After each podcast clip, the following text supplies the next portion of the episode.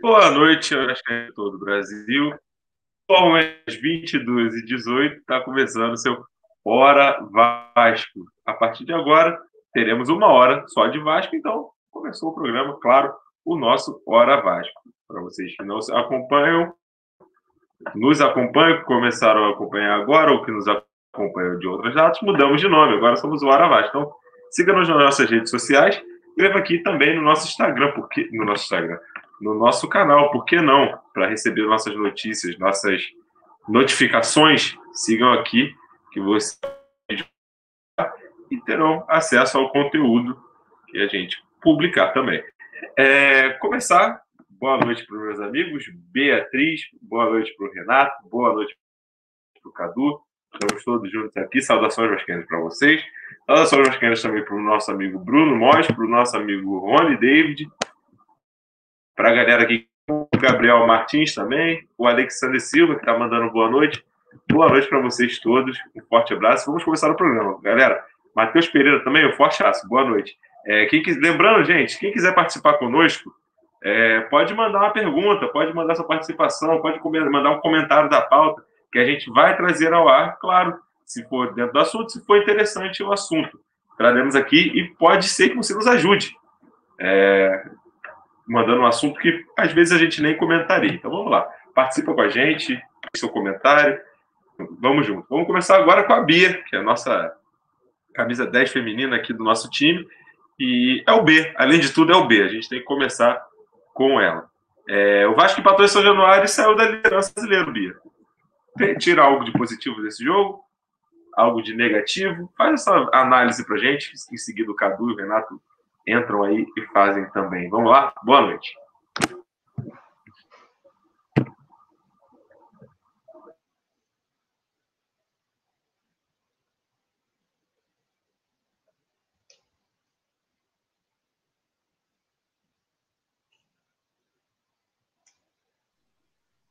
Microfone, Bia.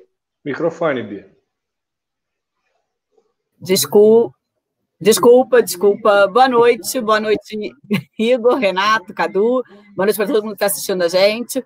É, eu acho que, de positivo, é, tem algumas coisas para tirar do jogo de ontem, mas acho que primeiro dizer que a campanha que o Vasco está fazendo até agora, né?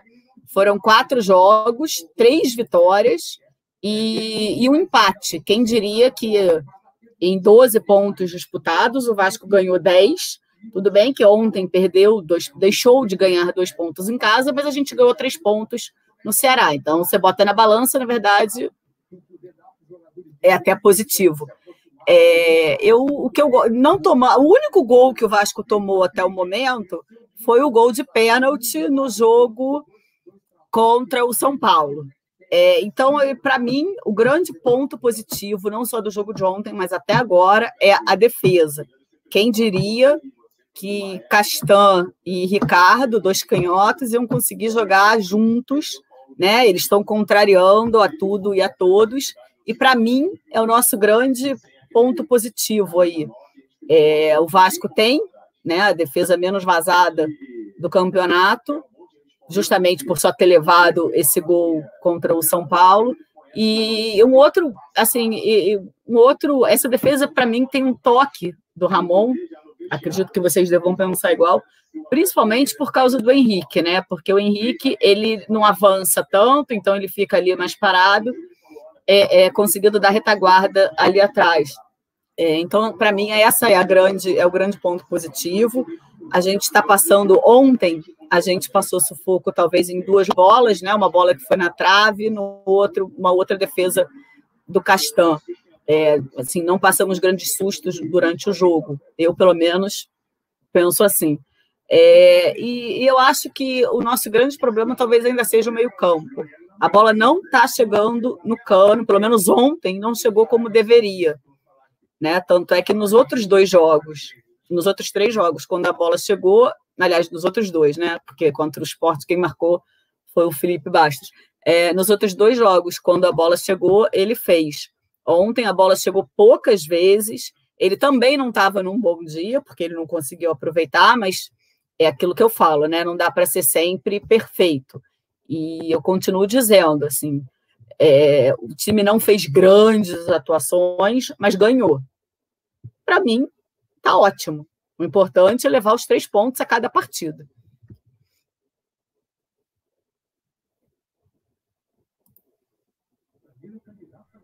Microfone, Cadu. Acho que todo mundo fica meio travado com o microfone. Boa noite, Bia. Boa noite, Renato. Boa noite, Igor. Boa noite, todo mundo que está nos assistindo, que vai nos assistir.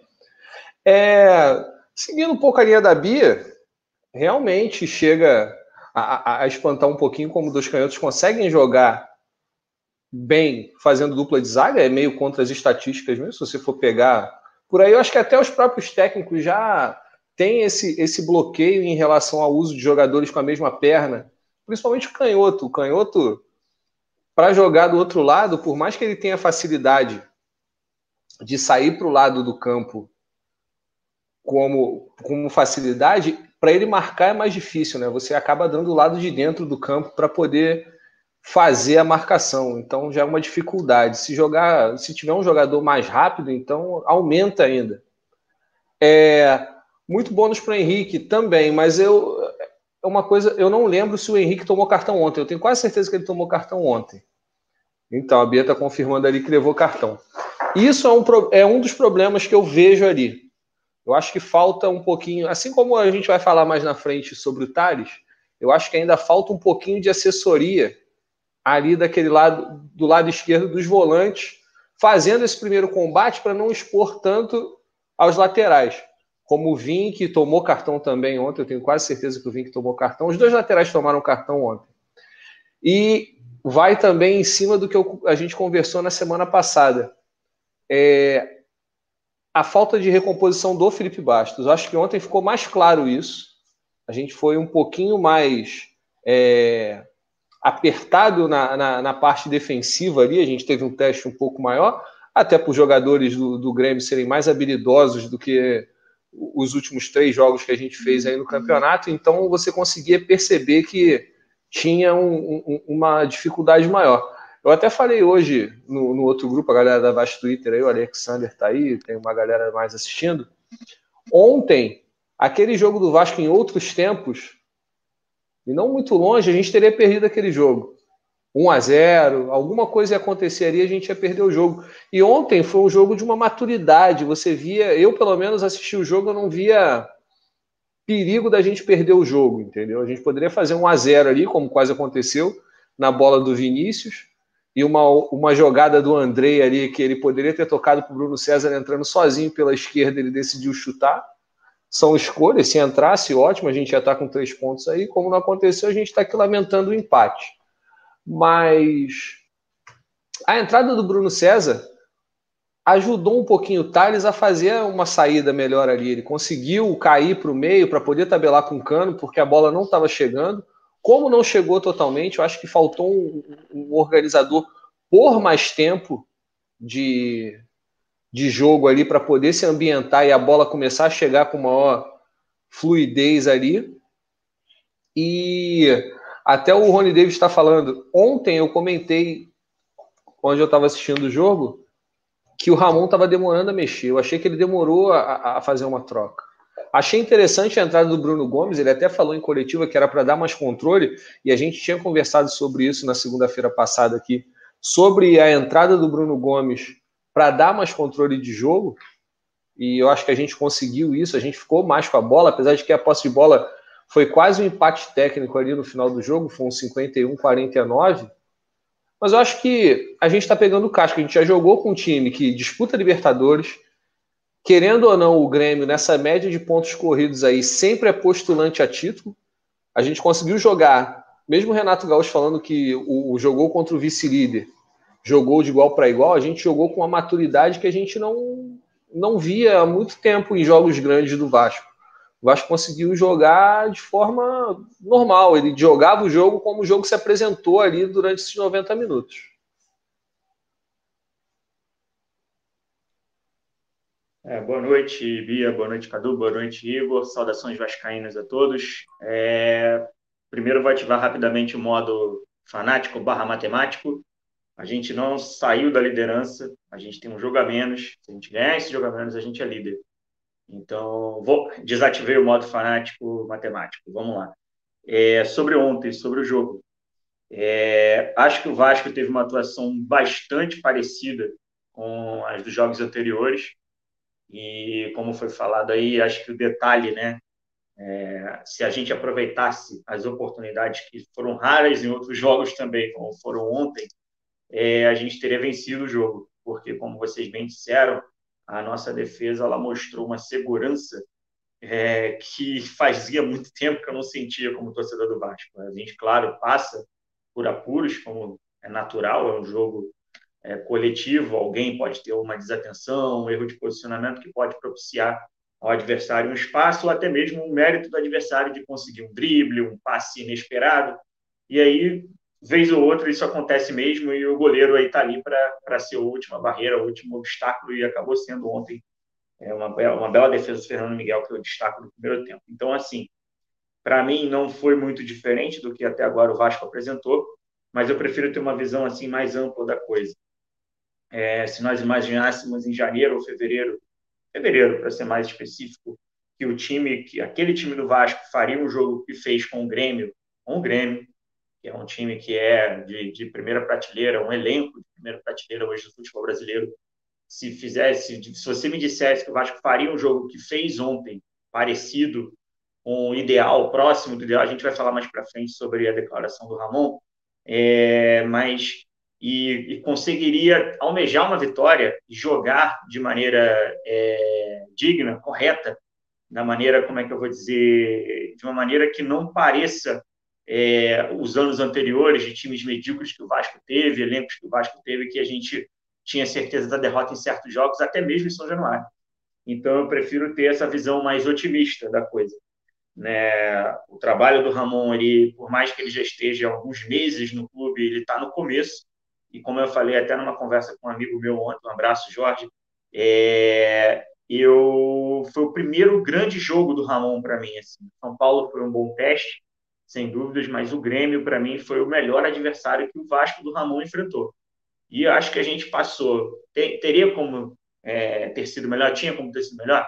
Tinha como ter sido melhor, claro. A gente poderia ter vencido o jogo, a gente poderia ter sido mais ousado, ok, mas é, isso tudo faz parte. É um campeonato longo e podem haver erros e acertos de todas as partes, dos jogadores dentro do campo, do treinador na beira do campo, isso tudo vai acontecer. E a gente está dentro de um processo, de um trabalho que está sendo começado e, na minha opinião, está num caminho bom, está num caminho correto, dentro do que se propõe dentro do clube hoje, dentro do que se tem na realidade hoje do clube no cenário do, do Campeonato Brasileiro.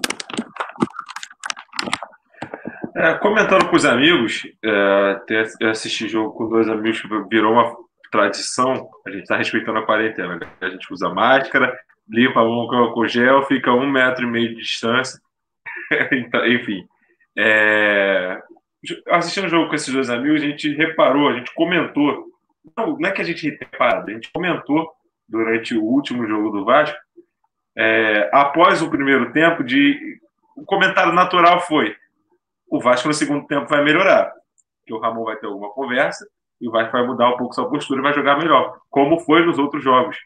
É, isso, isso eu, eu falo isso porque eu estou olhando aqui o comentário do William Dias, que ficar todo jogo aguentando pressão é osso. Para reverter, vai ser osso. A gente tomou um gol até agora no campeonato, foi o gol de pênalti. Mas a gente tem tomado pressão no primeiro tempo. E isso realmente é perigoso. Principalmente no primeiro tempo. Não estou falando que a gente só toma pressão no primeiro tempo, mas principalmente no primeiro tempo, a gente toma pressão. O que vocês acham dele? O que está. Qual é a postura que o Vasco está é, é que a gente tem 15 minutos caóticos, né, Igor? É. Os 15 minutos Eu ia falar exatamente isso.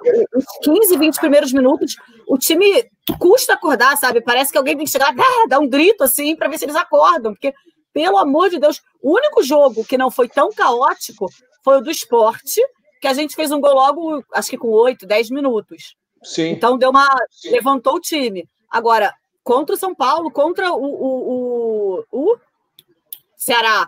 Ceará. E, e, ontem, caraca, gente, o time custa a entrar em campo. É absurdo. Isso, a, a gente costuma dizer que a, que a bola frita, né? No pé. É. E, e, são 15 minutos sempre complicados e a gente, de início, está tendo a sorte ali a falta de competência de quem finaliza e competência de quem defende, da gente não tomar os gols. Lembrando também que ontem, eu acho que foi um erro de formação ali. O Benítez de ponta, por mais que vendam a história que ele é ponta, que ele era ponta na Argentina e tudo mais, o Benítez não é ponta, ele está conseguindo jogar, apesar do gol do Ceará tenha sido uma roubada de bola dele na ponta e tudo mais, ele funciona melhor na distribuição de jogo. E aí eu acho também que, em cima desse problema de posição, é, é, é, é esse, essa confusão de, de quem distribui o jogo entre ele e o Bastos. O Bastos avança e quem faz essa recomposição de segundo volante ali acaba sendo o Benítez, ele que vai dar combate. Ele tomou cartão amarelo ontem, justamente por isso. O Bastos avançou, perdeu a bola, o time perdeu a bola, ele teve que voltar para fazer falta e tomar o cartão amarelo. Então, acho que é, é, é esse problema posicional aí que. Eu digo problema posicional, mas se a gente for olhar direitinho, é, não há uma. A, uma organiza... não é organização a palavra, mas vamos dizer assim, não há casinha marcada. Vamos dizer, o Vasco joga num 4-4-2 e ele varia para um 4-3-3, para um 4-2-3-1, então os jogadores fazem mais de uma posição dentro do jogo. O problema é que é a qualidade dessa, de, dessa recomposição, porque normalmente o Felipe Bastos avança demais, aí perde a bola e aí sobrecarrega quem ficou para poder fazer a, a a, a, posição que ele ocupava. Então, é, é, mais um acerto. E isso aí é, vem com o tempo, ou o Ramon entender que aquilo ali não é o, o posicionamento que ele tem que fazer em relação aos jogadores. Mas aí é, é jogo a jogo, é experimentando. Comenta-se muito do Carlinhos, ele fez, deu passe para gol contra o, o Ceará. Dizem que vem treinando muito bem pensando não na quarta-feira, mas já pensando no próximo sábado, lembrando que o jogo, o nosso clássico contra o Fluminense é no próximo sábado e não no domingo, com o Andrei suspenso, eu imagino que a troca que o Ramon vai fazer seja essa. O Carlinhos no lugar do Andrei. Mas vamos esperar. É, eu acho, já acho um pouco diferente. É, o Benítez ele pode funcionar como cara de lado, sim. É, só que não nesse sistema que o Ramon tem utilizado. Né? Nos, nos jogos que o Vasco tem feito, é, a gente privilegia muito a velocidade, busca pelo menos a velocidade, né? E o Vinícius é o cara que é, para mim, é, é, o sinônimo de velocidade desse elenco do Vasco hoje. Além de ter a velocidade, tem o drible.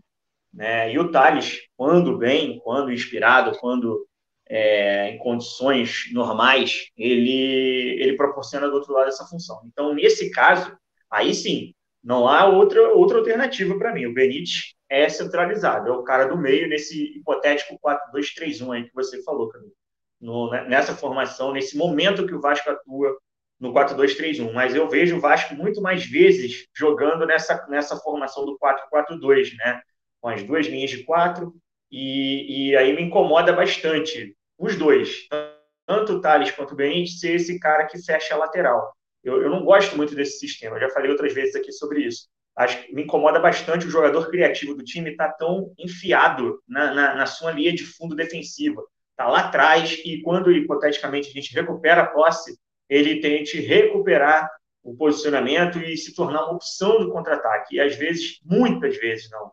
É, não é às vezes, muitas vezes isso acontece. Não dá tempo não dá tempo. O Vasco recupera a bola no meio, o erro do adversário por, no mérito nosso, no, no bote certeiro, no, numa, numa antecipação.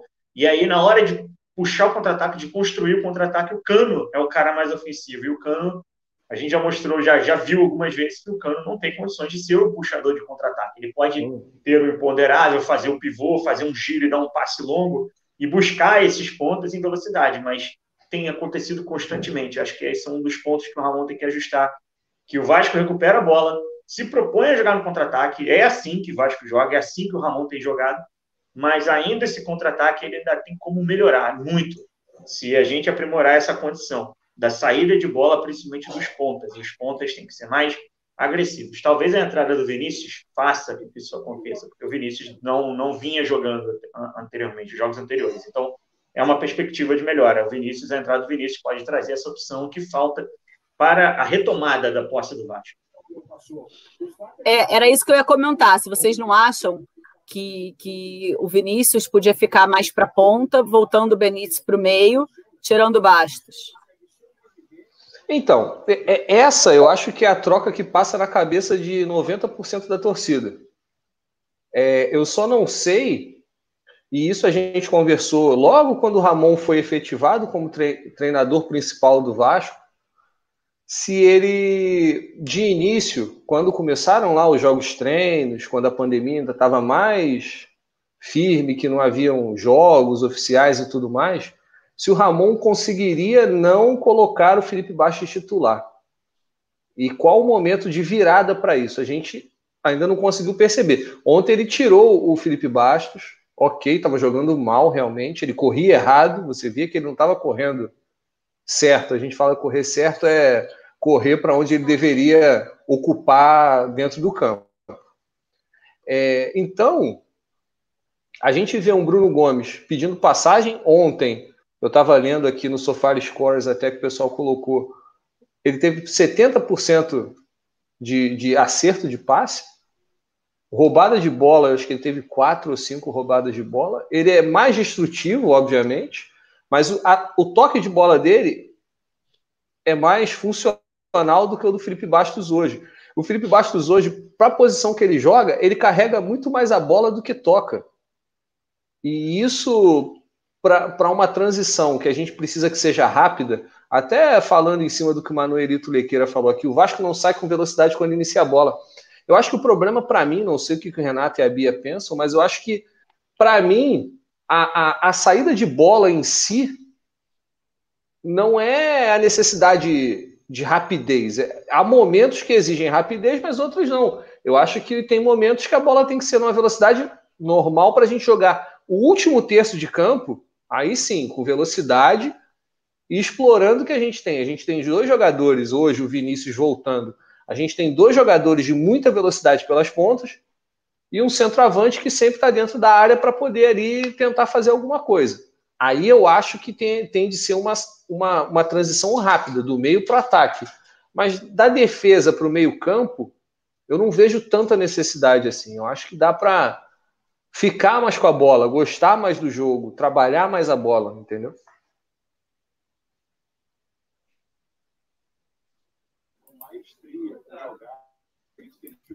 Eu falei isso ontem no. Ontem não, já tinha falado isso até no jogo contra o Ceará. Eu acho que aqueles dois gols contra o esporte podem custar caro no sentido da, do Bastos ser titular, né? E aí depois a gente já teve o gol contra o Ceará. É, assim, no jogo contra o Ceará, ele já não foi bem. Tanto é que assim que ele fez o gol, assim que ele fez o gol, o que choveu no grupo de WhatsApp, nunca critiquei, nunca critiquei. É, é, é, no próprio Twitter você via isso também. Então, assim, na verdade, é, ele no jogo contra o esporte ele estava iluminado. Ele jogou bem e ele fez os dois gols. É, é, no jogo contra o São Paulo, ele foi um pouco mais apagado, mas não comprometeu tanto. Agora, já no jogo contra o Ceará, ele não entrou bem, ele não estava bem mas ele tirou aquele gol que aí acaba mascarando toda a, a, a, atuação dele, né? Porque ele fez um golaço. Eu já ouvi em alguns programas que pode ser, por enquanto, considerado um dos gols mais bonitos do campeonato. Tudo bem que a gente está na quarta barra quinta rodada, mas enfim, foi um golaço, a gente não pode negar isso. E aí isso acaba mascarando o, o, o, a atuação dele. Porque assim, o Felipe Bastos, com todo respeito, mas o Felipe Bastos que a torcida do Vasco conhece um pouco mais, pelo menos agora nessa volta dele, é o Felipe Bastos que jogou ontem. É, é, o Felipe Bastos que tem uma atuação um pouco mais apagada. Então, eu acho que assim, a gente tem que torcer para que esses dois gols contra o esporte e o gol contra o Ceará não mascarem isso, porque, porque a gente precisa de uma equipe que avance, uma equipe que marque mais, uma equipe que corra mais, é exatamente o que você falou. É, o William Dias está falando, o Felipe Bastos é limitado, só tem chute, é o que eu concordo. Agora, também tem o seguinte: ele bate falta, assim, é um dos melhores batedores de falta do time. Então, também a gente pode precisar dele em campo para isso, que foi o que aconteceu contra o esporte. Sim, e, e, e, continuando nesse assunto, se você for olhar, o Ramon tem uma espinha dorsal de experiência dentro do time, que era outro ponto também que a gente abordava muito no, no início do trabalho do Ramon, assim, quando ele foi efetivado, que ele usaria isso a favor dele dentro do início de trabalho. Ele tem lá o Fernando Miguel, o Castan e o Bastos. São os três ali que dão retaguarda a ele dentro do campo. Até ontem eu estava vendo o jogo lá no trabalho, a gente fica vendo muitas câmeras fechadas de conversa, assim, quando entra alguém ou tem algum. Quando o Tenório entrou, quando o Tenório entrou, o, Castan chegou nele, porra, moleque, tá muito bom, vamos lá. Então, acho que tem esse trabalho de, de, de incentivo ali, aquela coisa que é o papel do experiente. Então, acho que o Ramon precisa disso de início. Então, acho que ele vai usar até quando ele puder ter, ter ainda esse benefício de usar os jogadores mais experientes, enquanto algum deles não pedem passagem, né? Que eu acho que já pediu. É, sobre o Bastos, Uma cara, eu acho assim, tá... é, rápido, Igor. É, o Bastos, que eu acho assim, que a atuação com o Ceará, é, por incrível que pareça, foi a nossa pior atuação no campeonato. É, ninguém jogou bem naquele dia, não. Eu, a gente conseguiu a vitória porque a gente foi extremamente oportunista. Teve as chances do Cano, em primeiro lugar, absoluto, falou oportunismo, falou em Cano, e o Bastos foi muito feliz no chute dele, que se originou de um passe errado do Thales, e, e o último gol já estava aquele gol de clima de fim, de fim de pelada, né? Aquela pelada já, o camisa contra sem camisa, o, o sem camisa tentando fazer o gol no estouro do cronômetro. Saiu, acabou, né? Quem joga pelada sabe como é que funciona. E o Vasco no contra-ataque ganhou o jogo. Fez, ganhou o jogo, não, fez o terceiro gol. Então a gente saiu com a sensação da euforia da vitória, porque se falou muito do 3 a 0 se o 3 a 0 daria liderança, e a gente justamente conseguiu o 3 a 0 e a sensação do Vascaíno com o aniversário no dia seguinte, tudo aquilo ali inflou o nosso ego, o nosso peito, para a gente encher e dizer: caraca, a gente é líder do campeonato. Mas trazendo para a realidade, sendo frio, sendo é, mais é, analista do que torcedor, a gente sabe que a pior atuação do time foi na quinta-feira. Então o Bastos fez parte de um processo que não tá, estava dando certo. O time não estava bem naquele dia. O jogo foi bem ruim, aliás, como tem sido muitos jogos do Campeonato Brasileiro né? E a nossa vitória ela foi é, construída com o mérito do, do, como eu falei, do oportunismo dos, do, dos três dos três lances do gol, né? Então, o Baixos ainda, entre aspas, está gozando de um prestígio, de um crédito que ele construiu ao longo da pré-temporada, vamos dizer assim, e desse jogo que e desses gols que ele fez em cima do esporte, já pelo Campeonato Brasileiro. Mas eu penso, acredito muito que o Ramon ele vai, é, na primeira oportunidade, que o Bastos mostrar realmente que não está mais entregando, não está mais rendendo, ele vai ser sacado.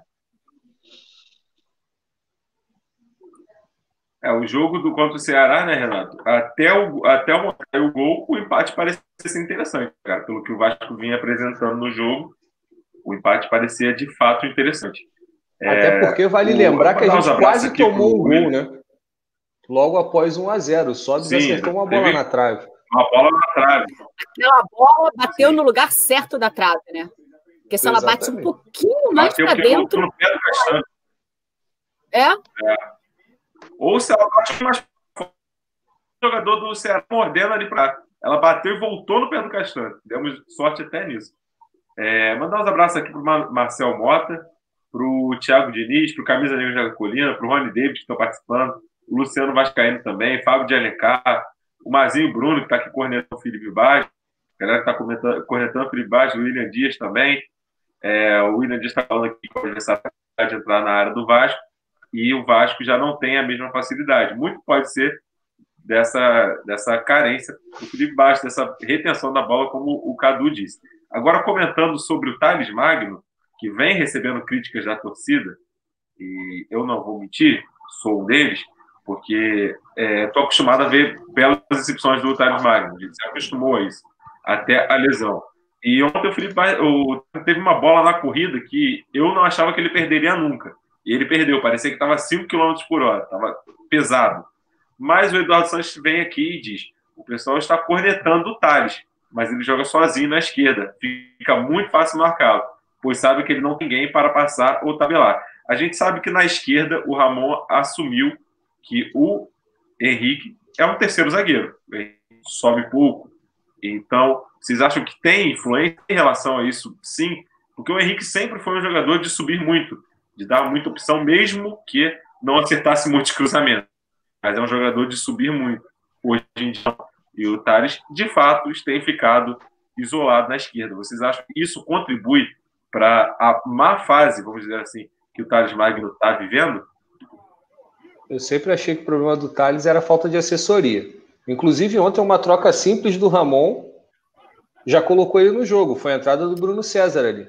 O que eu acho é o seguinte: como você falou, Igor, ele, o Ramon já assumiu que o Henrique é um terceiro zagueiro, ok. Mas a progressão do time não fica é, é, espaçado como era antigamente, uma linha de zagueiro, uma linha do meio campo e uma linha do ataque. Não. Essas linhas sobem junto. E nessas linhas subirem junto, aí sim, na, no 4-3-3 que ele joga, um dos volantes ou os meias, que hoje se você falar, por exemplo, o Luxemburgo que ele joga com três volantes, ele vai falar que não são três volantes, são três meias. Então, esses meias que jogam mais atrasados, vamos dizer assim, eles têm que chegar muito próximo. O Benítez é um dos poucos que nessa, nessa troca de posições ali no meio-campo é um dos poucos que aproximam ainda no primeiro tempo com o Thales. O Thales tem muito espaço para progressão, mas ele não tem alguém que o acessore porque é o que chama de jogo apoiado. Ele toca a bola para alguém para ele poder receber de volta ou alguém tentar jogar individual e ele conseguir passar para ter caminho para dentro do gol. E não é o que acontece. Então, acho que é, é por aí, é falta de assessoria. Segundo, é... chegar e colocar ele no banco é muito simples. Ok, eu acho simples. Ah, coloca ele no banco, beleza. Só que para um jogador de vai fazer 18 anos ainda, não é simplesmente colocar no banco, porque você envolve N coisas, psicológico. Ele ainda não está preparado para isso. Ah, você vai falar, ah, ele é jogador de futebol, ele ganha muito bem, concordo, ok. Mas se você colocar que profissionalmente ele está no início da carreira dele, isso é, um, é o primeiro problema que ele está enfrentando. Então, o treinador tem que ser didático. E eu acho que o Vanderlei conseguiu ano passado fazer isso com ele. Como o Vanderlei falou em entrevistas, ele, ah, ele, o garoto se cobra muito. E a gente tira essa pressão dele. Por quê? Querendo ou não, ele acha, e dentro do, da, das devidas proporções, ele realmente tem um protagonismo dentro do time. A imprensa mostra isso. A gente, como torcedor, tem muita expectativa no que ele vai render, então isso cria uma expectativa nele e uma obrigação, ele se coloca numa obrigação de ser decisivo o tempo todo. E isso acaba, querendo ou não, bloqueando ele ali de, de, de tentar.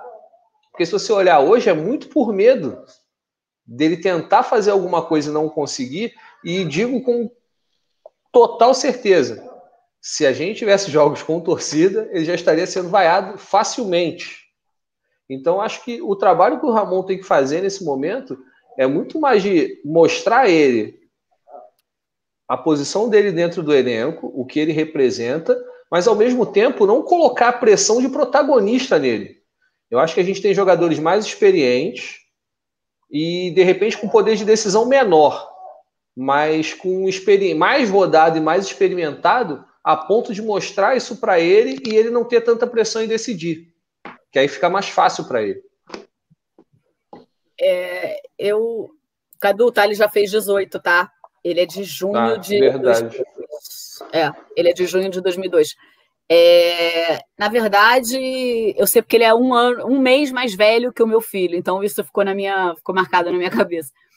É, eu acho que assim é o conjunto da obra, como eu gosto de dizer fizeram uma pergunta para mim, né? Como é, que o Thales não chegou uma vez na linha de fundo, perdeu todas para o Orejuela. É, se ele não deve ser substituído. No meu ponto de vista, não, ele não deve ser substituído. Eu ontem disse isso no WhatsApp, fui super criticada, mas é o meu ponto de vista. Assim, cada um tem o seu. É, eu acho que o Thales é um jogador que ele pode decidir. Eu discordo que o passe dele foi errado para o Bastos contra o Ceará. Inclusive, eu vi uma entrevista do Bastos dizendo que ele pediu para o Thales, passa para mim. Tudo bem, a bola tocou no cara e aí sobrou para o Bastos. Mas talvez se a bola não tivesse tocado no cara, também podia sobrar, e ao invés do Bastos, do Bastos bater de primeira, enfim. Eu, eu discordo, mas também é o meu ponto de vista. É, o que eu acho que. concordo que ele está tirando o pé, como também alguém disse, mas aí que eu acho que é o conjunto da obra. O Thales está voltando de duas lesões sérias. A gente esqueceu disso, assim, muita gente esqueceu disso por causa da pandemia. Ele, ele não jogou o fim do ano passado, não sei se todo mundo se lembra disso. Ele sofreu uma lesão séria, que ele saiu carregado de campo lá na seleção. Né? Ele não, ele, ele voltou para o Brasil para se tratar, para ser operado. E aí ele jogou alguns jogos do Campeonato Carioca. No Carnaval, ele se machucou. A gente só não ficou muito tempo sem o Thales, porque a gente ficou muito tempo sem futebol. O Thales só ia voltar no início do brasileiro, assim, o brasileiro que começaria em maio, ele ia voltar tipo no início de junho. É, ele teve uma lesão tão grave quanto. Aliás, foi a mesma lesão, não é isso? Que a, como a do, que a, a do Neymar. Então, sim, o que sim. eu acho que. É, o que eu acho que está faltando é um trabalho psicológico. Ele está com medo. A gente tem que lembrar que ele é um menino de 18, gente, 18 anos, ele é um menino. Então, assim, eu vi uma entrevista dele naquele, naquelas gravações que eles fazem do, do dos bastidores, e ele diz isso, ah, é, você, assim, ali nas entrelinhas você entende que ele não está seguro. Então, assim, eu acho que falta principalmente um trabalho psicológico em cima dele, sabe? Isso que você falou do, do Luxemburgo, eu acho que está faltando nesse momento também. É alguém chegar para ele e falar, cara, você é bom, você é capaz, você vai conseguir, você não vai se machucar. Quer dizer, você não vai se machucar, não dá para a gente adivinhar. Mas, assim, é, é, é, joga o que você jogava antes. Porque o, o, essa lesão do, do, quinto metatarso foi, não foi jogando futebol, né? Foi, foi num, num, num lazer durante o carnaval. Enfim, então assim, se machucar, todo mundo está sujeito. Mas você não pode entrar em campo com isso. E, e, e eu acho que é isso que está faltando, sabe? Está faltando um trabalho psicológico. E eu sou contra ele ser substituído, porque ele é um menino de 18 anos. E se substituir, pode, sei lá, pode ser pior depois. Então, eu acho que está faltando conversa. Não sei se é uma visão materna. É, é, é o que eu acho. Eu, Renato, o então, Augusto comenta que acha que com a volta do Vinícius, a marcação em cima dele deve diminuir um pouco, dele, do Tade. E com isso ele deve voltar a jogar mais e pegar mais confiança.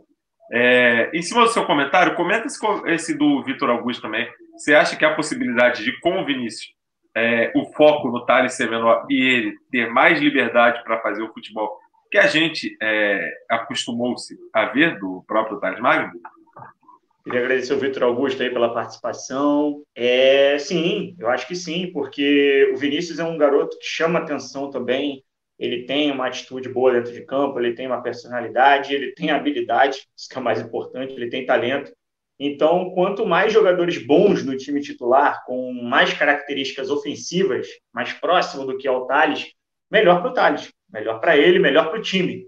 E eu não tenho dúvidas, sim, que a entrada do Vinícius vai ser um ponto a favor da recuperação do Thales. Eu penso assim, que não está, eu não tenho, eu, eu ia começar meu raciocínio dessa forma, que eu não tenho, eu não sou do, do tipo de pessoa que tem pressa de, de nem de idolatrar e tornar imortal, mas também não tenho pressa de condenar o cara. E o Thales, eu, eu apenas enxergo na base do instinto, né, de você olhar e perceber que o cara tem talento, junto com, com o comportamento do cara, com o rendimento dele mesmo. E o Thales, para mim, ele apresentou os dois, os dois fatores no ano passado. Ele apresentou rendimento e apresentou atitude, talento. Está muito claro que o Thales é um cara que ele tem um futuro deslumbrante pela frente. É, mas é preciso ter constância, é preciso ter regularidade. Eu não estou cobrando isso dele agora, mas isso vai acontecer, isso vai precisar acontecer em algum momento. E baseado nisso, no que eu estou dizendo, eu não acho que seja saída tirar ele do time agora. porque e, e acho que o Ramon está bem disposto a não fazer isso, porque ele já tentou diversas alternativas ali e o Thales já esteve encaixado em diversos setores do campo. É, tanto até falei no grupo quando a gente estava assistindo o jogo que tava, eu estava muito confiante naquela mudança no segundo do, do primeiro para o segundo tempo do jogo com São Paulo, porque ele jogaria atrás do cano, seria o cara ali que seria o, o um atrás do cano. E é ali que eu gostaria que ele jogasse mais vezes. E infelizmente não aconteceu, ele não, não teve ainda a atuação que a gente espera dele. E acho que está muito cedo ainda para condenar, para afastar, para tirar do time concordo com a Bia, acho que tem muito psicológico ali. E repito, o que você falou, Bia, com toda a propriedade de mãe que você é, ele tem 18 anos, ele é um garoto, é muito jovem. E, cara, é normal oscilar. Com 18 anos eu tinha medo de andar na montanha russa, ainda tem, confesso. Então é normal o cara ter medo de entrar, meter um pé numa bola de dividir uma coisa ou outra, mas o Thales, é, ele não é um garoto qualquer, ele já mostrou outras vezes que não é um garoto qualquer, e quando essa confiança voltar para ele, eu não tenho dúvidas que a gente vai ter alegria de novo com ele. É, a gente viu o Thales em momentos mais difíceis do Vasco, é, o Thales era um alento, e agora que as coisas estão melhorando, seria muito injusto da parte de Deus ou de quem acredita em qualquer outra coisa, é, de achar que o Thales, justamente nesse momento, ele ia cair de produção. E agora, voltando mais à parte, vamos dizer assim, técnica da coisa. Acho, é, mais uma vez, vou falar sobre isso. A gente vai tocar nesse assunto mais na frente. Eu estou ansioso para falar sobre isso, mas acho que também o Thales paga pela falta de. É, como é que eu vou dizer? Pelo, pelo pouco tempo de trabalho que o Ramon ainda tem.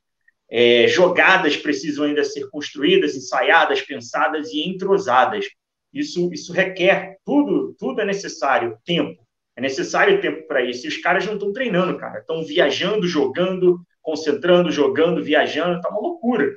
Tem jogo domingo, quarta, domingo, quinta, no caso do Vasco, sábado, quinta, quinta, sábado. Então tá assim. Isso aí vai ser aperfeiçoado. E aposto, continuo apostando muito no Thales. Acho que ele vai ainda ser o melhor jogador desse time. Acho que tem potencial para isso, acho que tem capacidade para isso. E nem vou entrar no mérito da possibilidade que existe também de haver uma, uma assessoria por trás dele, no sentido de uma venda para o exterior, a janela de transferência está aberta, mas eu não quero ainda entrar nesse mérito. Eu não acredito que ainda ainda seja possível. Não, não, não, vou botar minha mão no fogo, porque futebol é isso, é capitalismo total mesmo, não tem jeito. A gente está tá bem na classificação do brasileiro, mas as nossas finanças ainda estão bem abaladas. Então, não acredito que, que seja isso, que esteja afetando ele, mas certamente é, pode, mais para frente, ser, ser discutido isso, essa condição de a janela europeia estar aberta e, quem sabe, é, é, falado na Europa, é sim, o nome dele é comentado na Europa, isso é inegável. Eu tenho o hábito de ler sites internacionais de futebol, de acompanhar janelas de transferência, o nome do Thales é sim comentado nessas janelas, nesses, nesses meios de comunicação. Então, é, é esperar. É esperar para ver quando, quando realmente vai ressurgir é, esse talento de novo do Thales que a gente sabe que ele tem, ele não perdeu.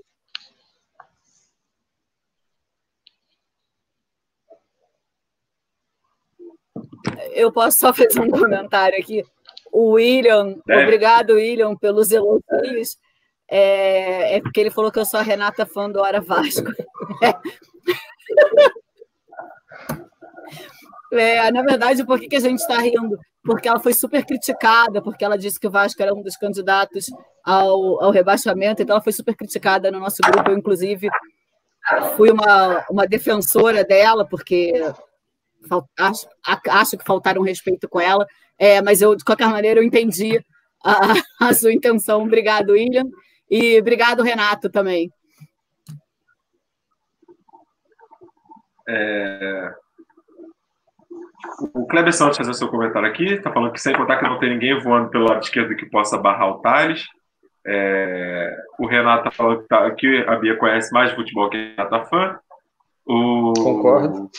O William já está sim comentando que está elogiando sim, porque ela comenta bem, que, que ele quis dizer isso. A gente entendeu, William, é que teve uma, um, burburinho no nosso, nosso grupo do, de WhatsApp, onde houve uma falta de respeito, é, um machismo, vamos dizer assim, que é característico da nossa sociedade, né? Infelizmente, a gente tem que combater isso, como a gente tem tentado combater no nosso grupo.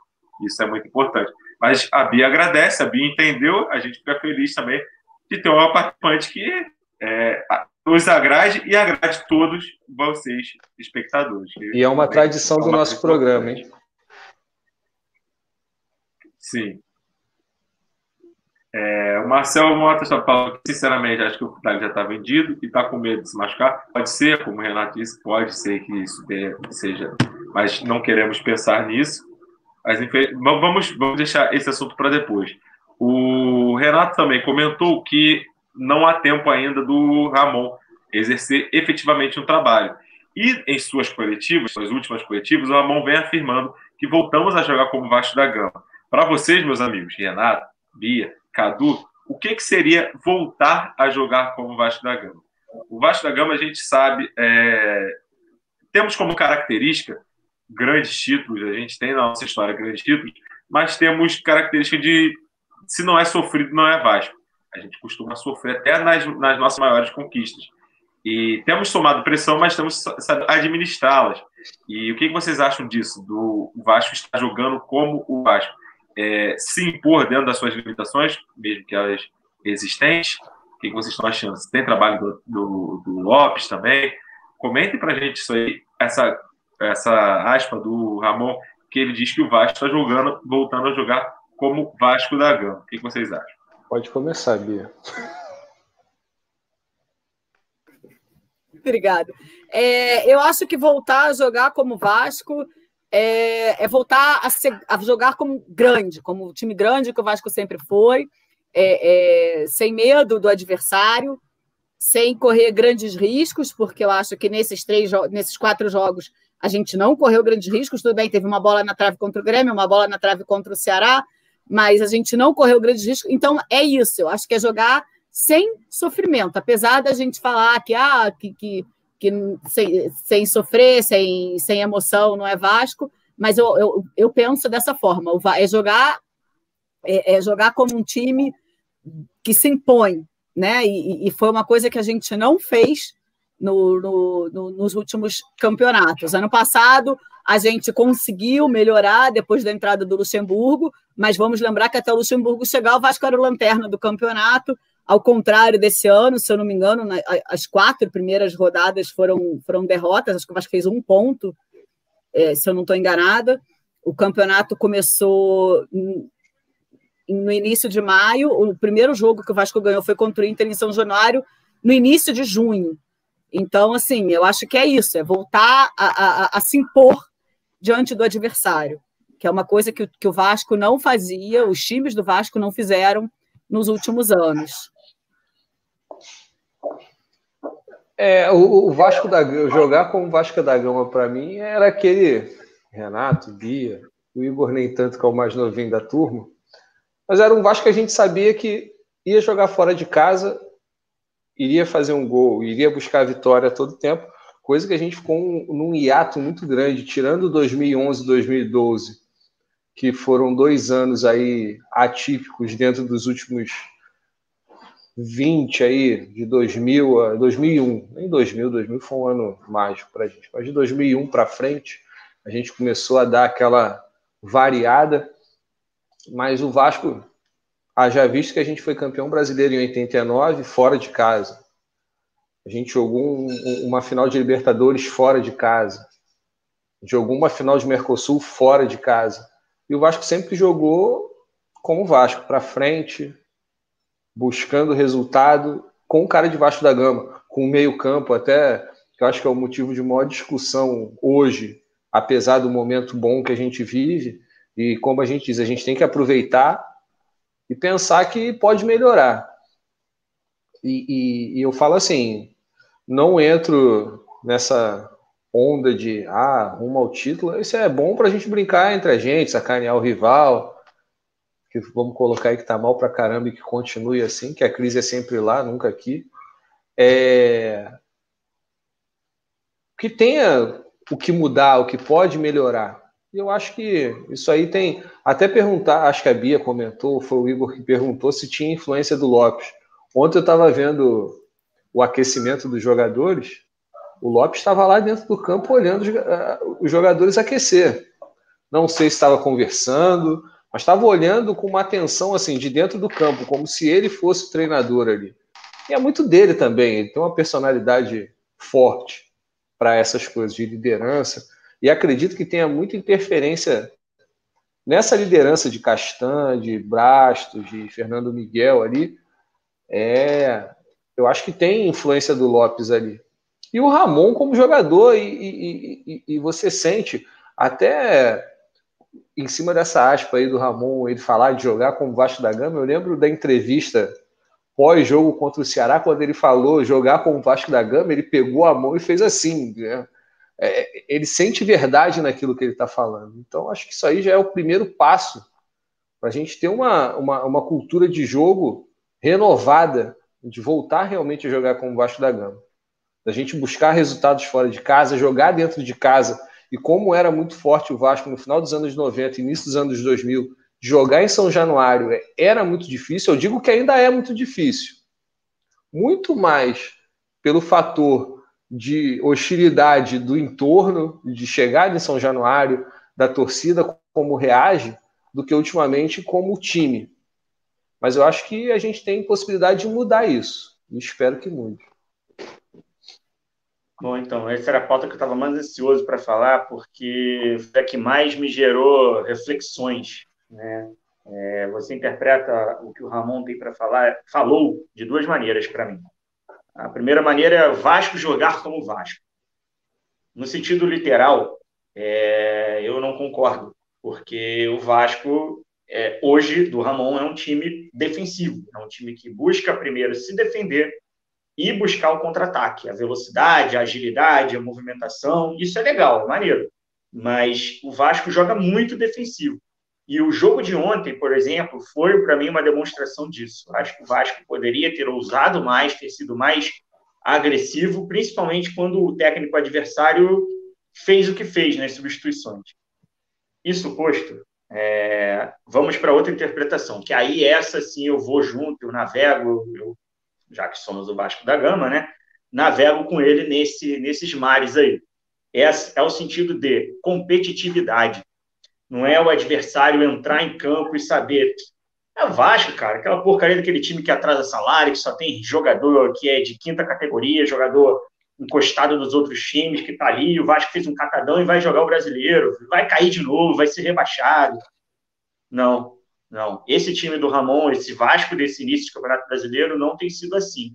E o Vasco, no início do ano de 2020, era assim. Era um time que já entrava em campo abatido, entregue, de cabeça baixa, desorganizado, fora, sem comando, que aí entra o mérito do, que você, do cara que vocês citaram muito, que é um cara que eu tenho uma relação de amor e ódio, que é o Antônio Lopes, que para mim é, eu, eu sempre tive, como eu falei, eu tive momentos que eu amava e teve momentos que eu odiei. Por exemplo, no nosso rebaixamento lá em Joinville, ele teve um papel preponderante, mas eu não quero entrar nisso. Quero, não quero guardar mágoas para sempre dele. Ele era o nosso técnico no, no título da Libertadores de 98 e, e no, na, na, maior vitória que eu já presenciei do Vasco no estádio, que foi o jogo com o Manchester United no Mundial de 2000. Então, assim, ganhamos com mérito dele, inclusive. Então, o Lopes hoje tem, é, na, na, minha opinião, ele tem uma influência muito grande, sim, nessa, nessa nova, como é que eu vou dizer, nesse, nessa volta, nessa retomada de autoestima do clube, porque ele presenciou lá, ele sabe sim, sabe muito como trazer isso para os atletas. O Lopes ele tem uma visão absurdamente boa em termos de qualidade de talento. A gente vai enumerar aqui dezenas de jogadores que o Lopes pensou das categorias de base para o profissional e deram grandes talentos, grandes jogadores da nossa história. E a presença dele ali com o Ramon, até, até meio que há uma influência tática dele. Eu até brinquei outro dia no grupo quando o Vasco fez uma substituição que o Miranda entrou que era cara do Antônio Lopes, essa substituição. O Alex Pinho entrou no lugar do Ivair, que era muito, acontecia muito em 97. O Alex Pinho entrou no lugar do Luizão em 98, para ser o terceiro zagueiro ali, para tumultuar a linha defensiva do Vasco e dificultar para o adversário quando a gente estava ganhando o jogo. Então, assim, é, por outro lado, como eu comecei o raciocínio, eu, eu não acho que o Vasco ainda esteja jogando como Vasco no sentido tático, no sentido de filosofia, de proposta de jogo, por outro, penso que o Ramon foi na direção certa nesse sentido, para Porque é isso que importa para a gente, é recuperar a autoestima que estava tão abalada. Essa autoestima parece estar voltando, está de volta, a gente está competindo, está brigando, nos sentimos líderes, como eu disse anteriormente, somos líderes ainda do campeonato, temos um jogo a menos, não importa quanto vai ser o jogo, eu não quero saber. A gente tem jogos a menos que o adversário, então a gente não tinha como, é, não tem como afirmar que a gente não é líder. Então, assim, é, concluo dizendo isso, que acho que há um trabalho pela frente ainda e acho que o Ramon é o cara certo no momento certo, junto com o Antônio Lopes, e da, da maneira como estão sendo conduzidas as coisas dentro do campo. Né? A gente não acessa os treinos, a gente não está lá presente no dia a dia, mas nos jogos você dá para ver que há um comprometimento. É, eu gosto muito de olhar o semblante dos atletas, como eu falei, estou distante, a gente está distante, está todo mundo distante do campo, com exceções raras de privilegiados que podem trabalhar no campo e assistir, né, Cadu? É, a gente não não está lá para ver isso, para conviver e sentir assim né, dentro do, do, dos olhos dos caras a maneira como o cara corre, como o cara luta, que ele está afim de ganhar aquele jogo. Ele não está ali só passando no Vasco buscando uma oportunidade em outro clube daqui a seis meses. Então é isso. Acho que o Ramon entrou nessa trouxe trouxe junto com o Antônio Lopes trouxe essa essa identidade no sentido de, de, de competitividade. Acho que é nisso que ele tem que se basear e buscar, quem sabe, o outro lado que eu falei que, na minha opinião, falta ainda.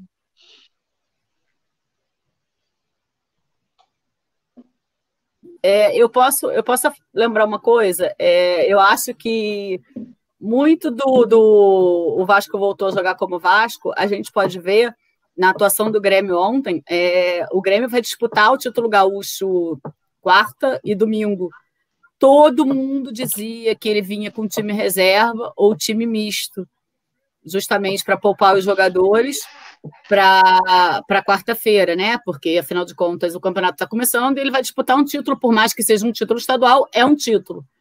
É, e aqui no Brasil, estadual vale para caramba também. E ele só poupou o Jeromel e mais um, quem foi? O goleiro, né? Trocou o goleiro. goleiro trocou o goleiro, poupou o Jeromel e, e, mais um que eu não lembro quem foi. Vou constar minha, minha, minhas, minhas bases aqui. Então, assim, ele veio com o time completo. Sabe? Eu acho que, que se fosse, talvez se fosse ano passado ou em 2018, isso não teria acontecido. Igor, antes de você entrar no assunto aí, deixa eu mandar um, um beijo especial para minha prima que está lá na Alemanha. Agora, são quase quatro horas da manhã. Ela está assistindo aqui, que ela mandou um beijo. Um beijo para ela, para o meu primo também. O nome da cidade eu vou achar já já aqui, que ela me mandou. E eu vou ver aqui. Ah, se eu errar, hein? Ober, Oberderdingen. Cidade, é, a cidade é essa, e o estado é Baden-Württemberg. Tô bom de alemão, não, mas um dia eu chego lá. E o nome do primo é Uer Wagner, um beijo. Um beijo para eles aí, tá?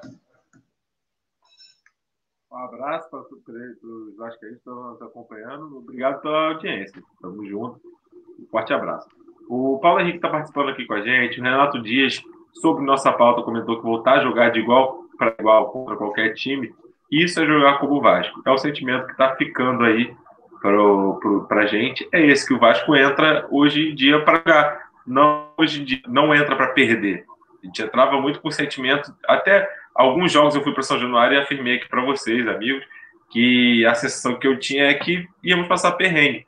Tudo bem que nós estamos indo para São Januário, mas agora eu assisto o jogo pensando mais na vitória do que em outro resultado. Para mim, isso também é, é, voltar a ser o Vasco. Mas essa pergunta nos leva um pouquinho também mais para o lado nostálgico do que a, a, a coisa mais fria da, da, da questão, né? A gente sempre pensa numa nostalgia, porque quando pergunta isso, acho que você pensa no seu melhor momento vendo o Vasco. Ah, eu penso no melhor momento. Até que pensar no 4 a 3 foi um segundo tempo espetacular, mas eu acho que o 5 a 1 de da Páscoa, acho que foram jogos mais constantes e assim, eu acho que é um dos melhores jogos que eu tenho na cabeça de Vasco em estado puro, assim, jogando. A Bia deve ter outros jogos, Renato também. 4x1 de 97. 4x1 de 97. Então, eu acho que é muito mais. 2x1 no River. Exatamente. Eu acho que é muito mais o, o, lado nostálgico da coisa do que a, a, a questão fria, assim. Eu acho que a, a questão de jogar defensivamente, acho que é muito mais contingência de jogo. E eu acho que o Ramon teve essa esperteza no seguinte ponto. Ele sabe que se ele impusesse um, um, modo muito defensivo de jogo, provavelmente hoje a gente estaria aqui cornetando ele. E a gente ia falar aqui como a gente brinca. O programa, às vezes, vivia do caos. Dificilmente a gente conseguia. Olha, hoje está tranquilo de conversar. Não, era sempre baseado no caos. Então, acho que o Ramon conseguiu é, é, colocar uma forma de jogo que não expusesse a ele nem o time. E eu acho que conforme o tempo for passando e ele entender que o, que o time está rendendo bem defensivamente, aí eu acho que ele vai conseguir colocar as ideias ofensivas dele em prática ali e conseguir fazer o time ter maior fluidez no ataque. Porque é, a gente sabe das limitações do Cano, por isso que quando sempre se cogita ah, um atacante reserva para o lugar do Cano, eu acho que é viável, porque é uma outra forma de jogo. Porque senão a gente vai ficar muito condicionado a um homem-gol ali na frente, não que a gente não precise de outro homem-gol. Claro, a gente precisa. Mas eu acho que jogadores de outra característica para jogar no ataque ali, para a gente não se tornar um time previsível. Eu acho que, que é por aí. É, é isso aí, Cadu. Eu finalizei falando justamente isso. Que eu acho que o, o trabalho, eu não, como eu falei em outro não, comentário você... também, não é definitivo. Assim, não acho que o Ramon vai jogar para sempre assim. Acho que é um trabalho que está sendo desenvolvido. Ele começou muito bem, cara. Começou muito bem. Isso aí eu eu sou um apoiador convicto do Ramon. Estou muito feliz com esse momento dele. Você é um ramonista. Eu acho, eu acho que ele tem. Pode crer. E ele tem. Eu estou mais feliz com o Ramon, às vezes, até como, até como jogador. Isso aí vai ser outra discussão. É, então, assim, cara, tem muito para desenvolver ainda e acho que tem potencial para isso. Como eu tenho falado, um trabalho promissor. Está começando muito bem. E, e, cada vez mais que essa defesa é, esse setor defensivo, o sistema defensivo, não só os quatro zagueiros, ou três, ou cinco, ou que seja, é, vão desenvolvendo ainda mais esse entrosamento que eu já citei anteriormente, o ataque vai ter mais confiança. E peças, né? Qualidade também. A gente precisa. Você foi nostálgico e a gente, o Vascaíno, é um nostálgico incurável. A gente tinha, às vezes, com o Antônio Lopes mesmo, times defensivos, sim, mas que tinha talento na frente. A gente jogava na defesa, assim, no contra-ataque, contra times tidos melhores e ganhava. Veio outro jogo na minha cabeça, por exemplo, do contra o River Plate no Monumental de Nunes, na Mercosul de 2000. Vasco enfiou 4 a 1 no River Plate lá dentro. Numa atuação maravilhosa. O Vasco foi ultra ofensivo naquele jogo? Não. O Vasco foi eficiente. O Vasco tinha Romário, tinha Pedrinho em estado de graça. E a gente ganhou o jogo daquela forma. E o técnico era o Lopes, era o Oswaldo. Só para fechar direitinho. Pontuar. É, vou fazer, deixa eu fazer uma passagem aqui rápida para as principais notícias do Netivaz, saíram há pouco. O Casaca divulgou nota de, do Campelo em relação à pacificação do clube. O título da, da nota é Reconhecimento de inúmeros erros, um bom caminho para a resolução de problemas. Ok. Roberto Monteiro analisa a possibilidade de instaurar a comissão de câncer com afastamento preventivo de Mussa. Roberto também nega que o Conselho Deliberativo seja contra eleições diretas. Carlos Leão pede que Mussa seja divertido. Thales Magno, a gente falou sobre o Thales Magno, o mesmo limitou comentários em redes sociais após ser hostilizado.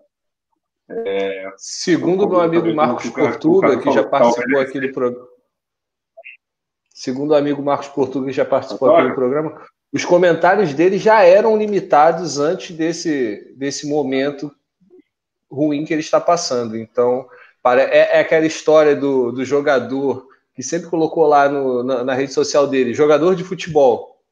E aí inventam ou dizem que tinha lá jogador do clube tal e ele retirou. É, é meio por aí, né? mas a Bia tem alguma informação que ela está com o dedo levantado.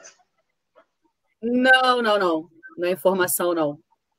É, eu acho que ele está certíssimo de cortar os comentários, mesmo que tenha sido hoje. Eu acho que ninguém tem o direito de ir na página de ninguém para criticar faltando respeito. É aquilo que eu, que eu falei no grupo o tempo todo. É, é, assim, ok, ele não está atuando bem, vai lá e fala, pô, o que está acontecendo? Sabe, assim, critica, mas critica com respeito. E a gente não vê isso hoje em dia. A gente vê as pessoas é, é, denegrindo, enfim. E volto a dizer, ele é um menino de 18 anos, passivo de erros como qualquer ser humano. Então, assim, não estou falando isso só por causa do Thales, não. Estou falando isso, assim, na página de ninguém. De ninguém. Nesse mundo polarizado que a gente vive. É, é exatamente. É, eu acho que é, isso. Eu acho que ele está certíssimo de, é, de, de, limitar, porque as pessoas, as pessoas extrapolam. E, assim, ele não merece isso, nem ele, nem ninguém. É, infelizmente, esse não é um problema do Thales, do Vasco dele, do Brasil, né? É um problema mundial isso. Isso aí é generalizado. A intolerância é mundial. É isso, é isso sabe? Desrespeito.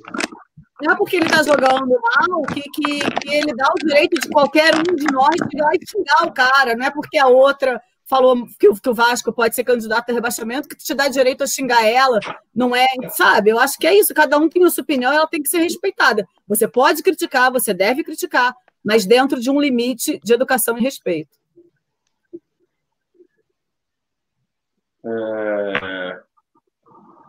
Campilo sugere adiamento das eleições, voltando às notícias, Campilo sugeriu adiamento das eleições, está falando de futebol, e a Pikachu treina com bom apoiado para o jogo contra o Goiás.